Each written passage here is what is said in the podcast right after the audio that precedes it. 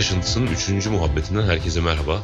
Bu yayının konusuna geçmeden önce e, dilerseniz önceki iki yayında neler konuştuk, neler hakkında sohbet ettik biraz bunlardan bahsedip e, aynı zamanda aslında konuyu bu yayının konusuna getirmek istiyorum. Aslına bakarsanız bir bakıma bu podcast'in de ne üzerine olduğunu açıklayan da bir özet yapmış olacağım. İlk muhabbetimizde de kabaca bahsetmiştim. Aslında bu benim bir çeşit delirme yöntemim ve insanlardan anladığım, çevreden anladığım şeylerle ilgili kafamda oluşan bir takım soruları sorduğum ve bunlar üzerine konuştuğum ve bunlar üzerine yeni sorular aslında aradığım bir çeşit monolog, bir çeşit kafa sesi. E, dolayısıyla e, buna da en baştan insan ve işte kültür ve bugüne kadar düşünce metodu olarak bir düşünce biçimi olarak nasıl geldiğini sorguladığımız kültürel kırılmaları üzerine sohbet ettiğimiz bir ilk yayından sonra konuyu biraz daha spesifikleştirip başlangıç itibariyle biraz daha iyi tanıdığım ve tüketici ve üretici olarak her iki tarafında bildiğim bir konu olması nedeniyle sinemanın tüketim tarihi üzerinden insanları aslında anlamaya e, çalıştık.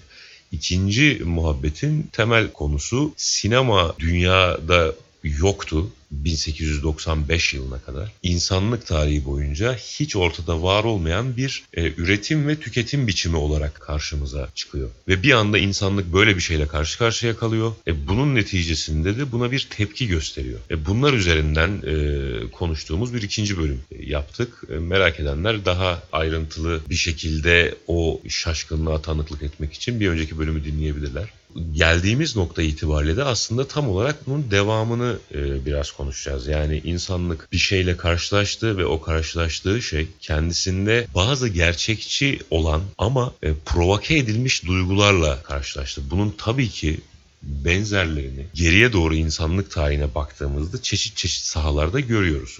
Sanatta özellikle görüyoruz. Duygular bir e, nesneyle, bir düşünceyle belki bazen provoke ediliyor ve o başka bir duygu, başka bir ruh haline sokuyor insanı. E bunun e, çeşit çeşit form form aslında e, başka başka sahalarda görebiliyoruz. Yani onların neler olduğunu ayrı ayrı konuşmaya gerek yok. Dolayısıyla ortaya böyle bir fenomen çıkıyor ve 1908'lere e, kadar biraz aksak devam eden süreç 1908 ile 1920'ler arasında Birinci Dünya Savaşı da dahil olmak üzere başka bir forma dönüşüyor. İnsanlarla konuşan bir şeye dönüşüyor. Örnek veriyorum sanat özelinden gidersek resim tüketebilmek için belli bir altyapı gerekiyor.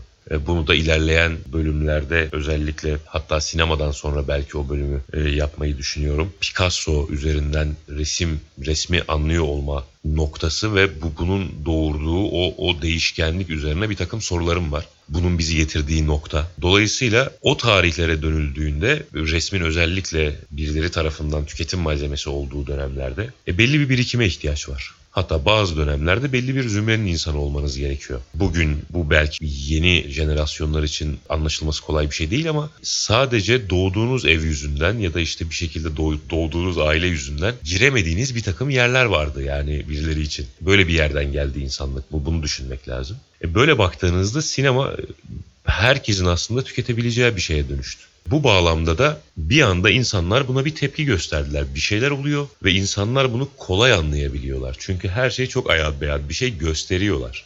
E doğal olarak da bu insanların ilgisini çekti. Bir şey gösteriyorlar, insanlar da baktılar. Ve insanlar bunu bir noktadan sonra aslında beni en heyecanlandıran kısmı bu konuyla ilgili. İnsanlar bir anda talep etmeye başladılar. Yani biri bir şey gösterdi, insanlar baktılar ve dediler ki buna bakmaya devam etmemiz lazım.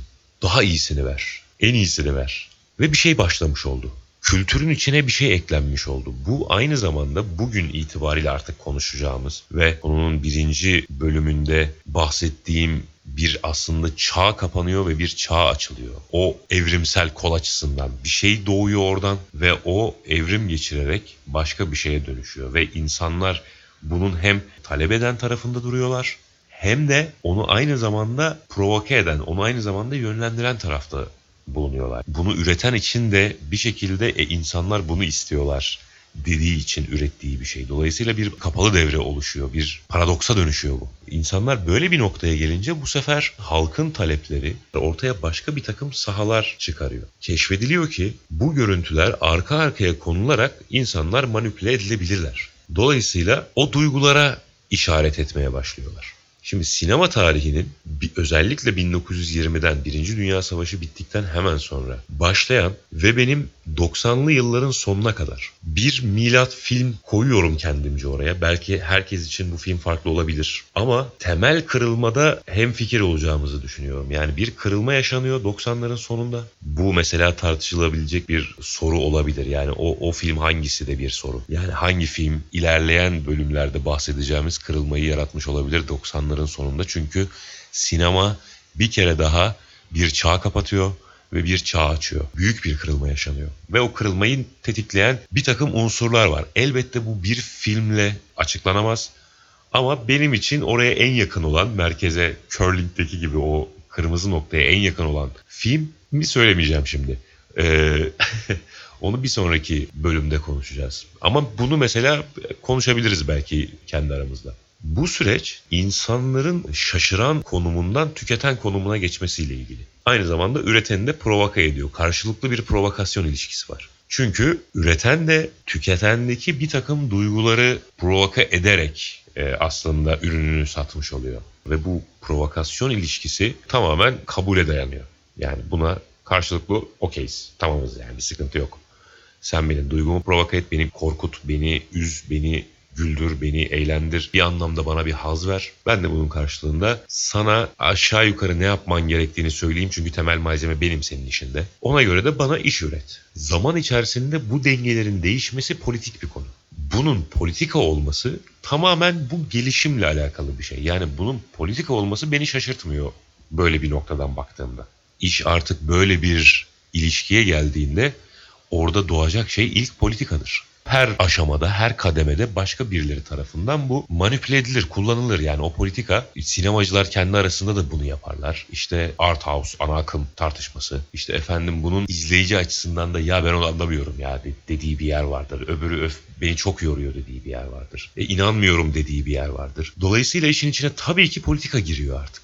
Çünkü dünya görüşünüzle paralel bir şeyler bakınıyorsunuz bir yandan da doğal olarak ilişki kurmanız için. Bu keşifle beraber aslında ikinci çağ başlamış oluyor. E tabii ki bu Birinci Dünya Savaşı'nda sinema tamamen durmadığı için bir yandan da sinema tarihçileri ve sanat tarihçileri o süreci bir durma olarak e, yorumlarlar. E, bu yorumun da nedenini biraz dilim döndüğünce açıklamaya çalışayım o soruyu doğru sorabilmek adına. O tarihe kadar bunun bir sanat olma ihtimali pek de tartışılmıyordu. Bir e, demonstrasyon, bir karnavaldı bu. E, bunu birinci bölümde de konuşmuştuk. Neden insanlar bunu böyle hissettiler? İlk çağ yani deneyim çağı insanların bunu deneyimlediği süreçte. Ama artık içerik üretiliyor.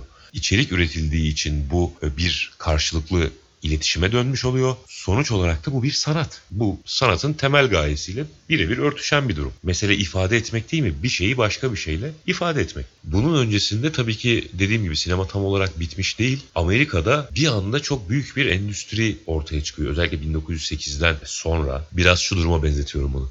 İki insan birbiriyle tanışır ama kimin tanıştırdığı o iki insanın ilişkisini doğrudan doğruya etkiler. Yani aradaki kişi kim?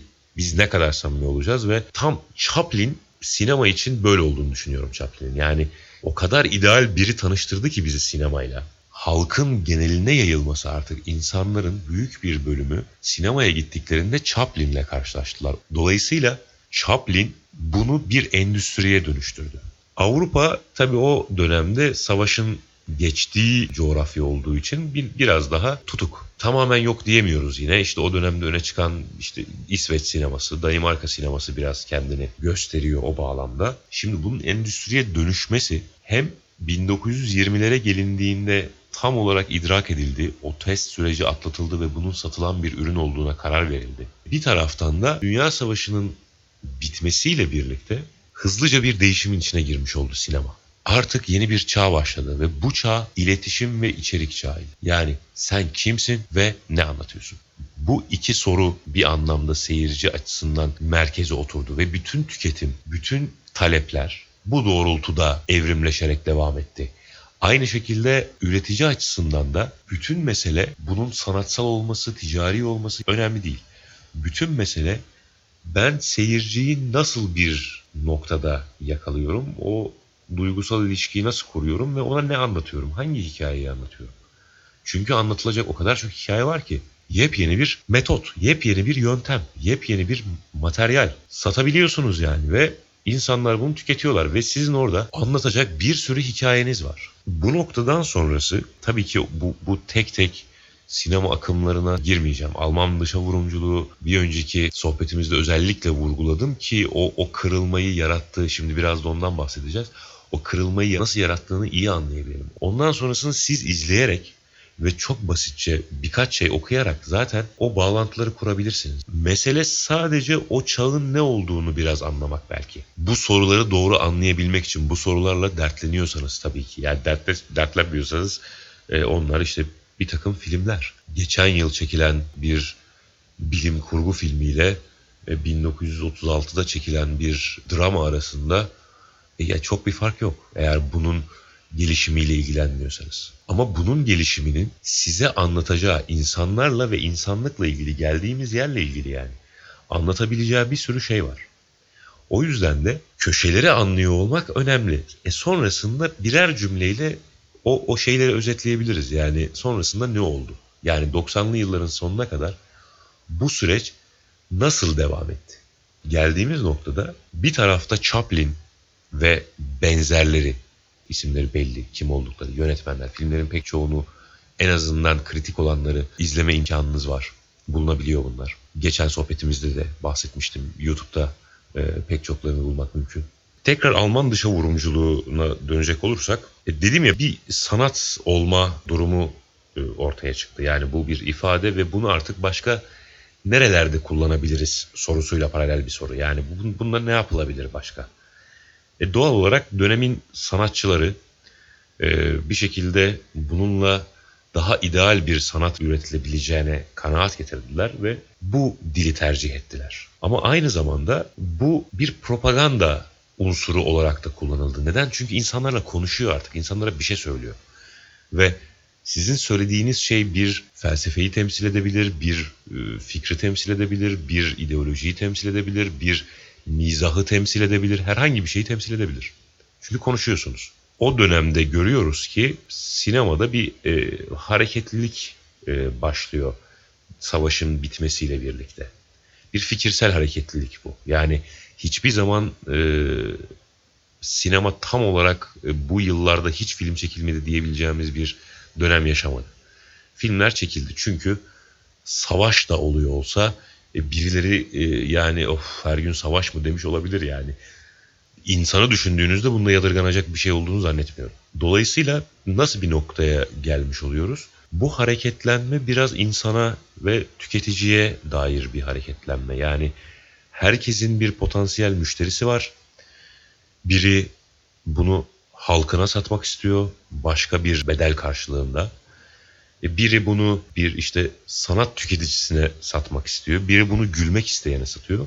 Bir takım müşteri profilleri var. Bunların sadece isimleri başka. Bir takım bedeller ödüyorlar ve buna karşılık da bunları tüketiyorlar. Bu çağ kendi akımlarını yarattı. Şimdi bu akımlar da kendi içlerinde parçalara bölünüyorlar. Yani neyi temsil ettiklerine ilişkin bir takım spesifik durumları var. Anlatım biçimiyle ilgili, ideolojisiyle ilgili bunların hepsi birbirinden farklı e, akımlar ve üretimleri ve tüketimleri tamamen kendi müşterilerine yönelik. E, bir yandan da eğlenceye ve daha çok müşteriye ulaşmaya çalışan bir ana akım sinema var. Yani o tarih boyunca hep vardı. Özetleyecek olursak bundan sonraki süreçte Alman dışa vurumculuğu ikinci bir e, ana akıma karşılık ikinci bir akımın ortaya çıkmasında büyük rol oynadı. Çünkü propaganda filmi kendini bir şekilde o iki formun içine saklayabildi. İlerleyen süreçte politikanın bu meseleye dahil olmasıyla e, propaganda filmi tamamen politikayla alakalı bir şey olduğu için içlerinde aslında en hızlı evrilen ve bunu bir e, tırnak içinde virüs gibi düşünürsek mesela yani teşbihte hata olmaz.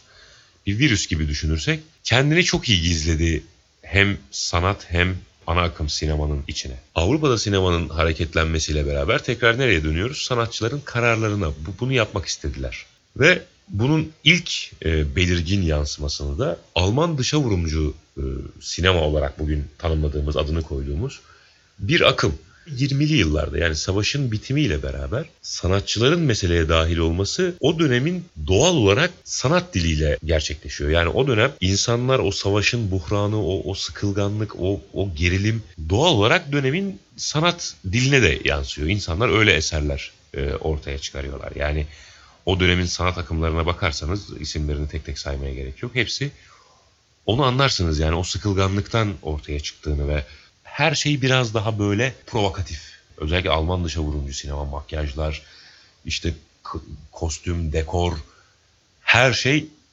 tam tam olarak e, herhalde bu kelimeyle açıklıyorum. Provokatif. Seyircinin duygularını çok bariz şekilde provoka eden bir e, yapı ve bir dil görüyoruz orada. Buradan sonrası o değişimle beraber, o yumuşamayla beraber insanların taleplerinin sanat açısından da ya zaten savaştan çıktık bir de bunlar böyle üstümüze üstümüze falan dedikleri noktada sanatın da yavaş yavaş değiştiğini görüyoruz. O dönemde bir anda daha böyle pozitif bir yere doğru romantik değil ama insanlık için pozitif bir yere doğru döndüğünü görüyoruz. Şiirsel gerçekçilik de bir bir çeşit insan tarifi aslında. Yani akımın neye nelere dayandığını okuyabilirsiniz. Onlar size bir şeyler söylerler. Eğer merak ediyorsanız o insanların neden o e, fikir çevresinde e, filmler çektiklerini onlar da bulunabiliyor. Yani o filmlerde pek çokları en azından yine e, izlenebiliyor. Bazı e, insanlar için eski film seyretmek çok kolay değil. Ee, ama şöyle bir öneride bulunabilirim belki. Kendi metodum da tam böyle değil ama hani bu daha işi kolaylaştıran bir şeymiş gibi geliyor. Biraz e, o dönemin e, ruhuyla ilgili öncesinde bir şeyler okuyup bir şeyler dinleyip sonra o filmlere e, bakarsanız mesela e, insanları anlayabiliyorsunuz. Yani kafaların nasıl çalıştığını ve bunun önemli olduğunu düşünüyorum. Çünkü sohbet esnasında sorguladığım şey e, tam olarak da bu yani. Hani ne konuşacağız ki başka sinema ile ilgili? Yani o film çok iyiydi. E, bu film de çok iyiydi ama bir şey değişiyor ve o değişimi biz farkında mıyız acaba? Yani ya da nelere dayandığının, o değişkenlerin de bugün değiştiğinin çünkü o günkü değişkenler o gün o akımları belirleyen değişkenler de bugün yok artık belli ki bir değişim var. Bir kafa değişiyor. E bunu bir yerinden yakalayabilir miyiz acaba yani? Ve bu bize ileriyle ilgili e, başka sorular sordurur mu? Sinema konuşuyor olmaksa mesele. E, e, yani bir bakıma bunun önemli olduğunu düşünüyorum. O dönemin işte Fransa'sını, o, o dönemin yani şiirsel gerçekçiliği anlamak için o dönemin Fransa'sını, o dönemin ruhunu, insanların, o dönemin belki biraz politikasını. Politika bence geriye doğru e, okunması gereken bir şey. Çünkü bugün politikaya baktığınızda gördüğünüz şey yani ne anlatıyor bunlar diyorsunuz doğal olarak. Yani bir şekilde o, o sizi hırslandıran bir şey değilse ki ben kendi adıma neden hırslandırdığını anlamıyorum. Sorduğum sorulardan da bir budur mesela hayatında insanlar neden buna böyle hırslanırlar. Ama geriye doğru baktığınızda o politikalar size o toplumların nasıl yön değiştirdiklerini ve nasıl değiş evrildiklerini gösterebilir. O yüzden o dönemleri e, biraz incelediğimizde o, o dönemlerin sinemalarına dair bir takım fikirler ediniyoruz. Mussolini İtalyası, 30'lar, 20'ler, 30'lar Fransa'sı, 50'ler Amerika'sı, Japonya'sı. Değil mi? Kurosawa, Japonya. Bambaşka hikayeler anlatıyor. Ve görüyoruz ki Japonya'da sinema bambaşka bir takım dinamiklerle e, evriliyor ve işte o Japon tiyatrosunun hakimiyeti, konular, sessiz sinemadan beri gelen bir gelenek bu metodik olarak ama fikirsel olarak da bir sürü yepyeni kültürel araçlar görüyoruz içinde küçük küçük. Dolayısıyla her yerde başka türlü ilerliyor bu süreçte ve insanlarla sinema belirgin şekilde diyalog kuruyor, iletişim kuruyor. Sanat içerisinde de bunun aslında e, bir takım yansımalarını görüyoruz. Yani o akımlığın çıkması sanatsal çevrelerin de o anlamda değişmesiyle ilgili. Yani sadece e, halk, politika, o dönemki ortam değil. Sanatçılar da bir şekilde bunu provoke ediyorlar. Bakın böyle bir yeni fikir var. Bu fikir üzerinden artık hikayelerimizi anlatalım. Böyle hikayeler seçelim. E, yani örnek veriyorum. Fransız yeni dalga sinemasıyla ilgili e, detaylarına girmeyeceğim. Sadece adı geçsin diye aslında bir bakıma da söylüyorum. Fransız yeni dalga sinemasının konuları ve filmi yapan sanatçıların pozisyonları İngiltere'deki işte e, ortaya çıkan ve hani benim böyle tam olarak bir akım gibi de hissedemediğim özgür sinema akımından çok farklı. Yani tavır olarak çok farklı, yaklaşım olarak çok farklı. E daha geriye gittiğimizde mesela Alman dışa vurumculuğundan bahsettik değil mi? Bambaşka. Sadece medium olarak aynı plastiği paylaşıyorlar. E şimdi bunların hepsi başka şeyler. Ve burada bir evrim, bir değişim görüyoruz bir bakıma. Bunun önemli olduğunu düşünüyorum ve geleceğimiz yer itibariyle de önemli olduğunu düşünüyorum bir şekilde 90'lı yıllara kadar devam eden ve kendi içinde tutarlılıkları olan, ifade biçimleri olan, her birini ayrıca ayrı cilt kitaplar olarak yan yana dizebileceğimiz ve bugün içinde e, gözlemlenebilir, hissedilebilir ve ileriye dair bize fikir verebilir. Ya ileriye dair vermese de bugüne dair fikir verebilir. Yanımdaki insanı anlamamı sağlayabilir bir arşivden ve bir geçmişten bahsediyorum aslında. Dolayısıyla tekrar ediyorum isimlerinde filmlerin de bir önemi yok. Önemli olan siz bununla ilgileniyor musunuz ve ilgilendiğinizde bundan nasıl bir kazanım ve nasıl bir haz alacaksınız? Bir şekilde artık 90'lara gelindiğinde görüyoruz ki iyi bir külliyat var. Bir kütüphane anlatılmış, anlatılmamış çok az hikaye belki. Kendi içinde bir takım felsefi sorular doğurmuş. Anlatılacak hikaye kaldı mı yoksa daha anlatılacak çok mu hikaye var? Bunun önemli olduğunu düşünüyorum bu tartışmanın kendisi bile artık sinemanın biçimsel olarak yapısını belli bir noktaya getirdiğini ve belli bir olgunluğa e, eriştiğini bence göstermeye yetiyor. Ulaştığı kitle açısından, iddiaları açısından sinema artık kabul etsek de etmesek de hayatlarımızın özellikle şehirli hayatlarımızın bir parçası. Orta yerinde duruyor. İzlemesek bile artık bugün o filmden bir parçayı eğer sansasyonel bir durum varsa içinde, eğer içinde konuşulmaya değer bir şey varsa pozitif ya da negatif olarak önemli değil. Bu bizim karşımıza çıkıyor. Geçen çağ boyunca yani geçtiğimiz o ikinci çağ boyunca sinemanın başardığı en önemli mesele bence bu. Artık kimse sinema nedir'i tartışmıyor. Artık kimse sinema öyle midir böyle midir demiyor. Ya da e, yani en azından belli bir ajandaya bağlı olmadan demiyor. Diyorsa da işte bilmiyorum artık ne olduğunu. Ve görüyoruz ki buradaki misyonunu tamamlamasıyla beraber işin benim için civcivli olan kısmı burası. Bu misyonu tamamlamasıyla beraber yepyeni bir çağ açıyor önümüze. Ve diyor ki bu zamana kadar ben size kütüphaneyi kurdum. Okumak isteyen girsin okusun. Burada bu var, burada bu var, burada bu var. Kendi sınırlarınızı kendiniz belirlersiniz. Hiç karışmıyorum yani. Ha istediğini izleyebilirsin. Ama benim artık başka bir işim var. Ben başka bir yapı inşa edeceğim. Başka bir forma dönüşeceğim. Siz bunu yine tüketmeye devam edebilirsiniz. Ama benle beraber gelirseniz bu başka bir yere doğru gider. Dolayısıyla bu manevra üzerinden e, üçüncü bölümü sinema tüketicisi açısından bu, bu gelişim ve bu değişim nasıl yaşanıyor, ne oluyor bizim kafamızda sorusunun üçüncü bölümünde bu çağı konuşacağız. Yani o, o artık içinde olduğumuz şu anda hala hazırda dönüşen, e, değişen ve bu değişimine de herhalde tanıklık ettiğimiz yani e, biraz böyle e, satır aralarına baktığınızda o değişimi seçebiliyorsunuz. E, bunu konuşacağız. Dinlediğiniz için çok teşekkür ederim. Umarım faydalı sorular kazanabilmişizdir bu muhabbetin ardından. Yeni bölümde hikayenin devamıyla umarım tekrar birlikte oluruz. Görüşmek üzere.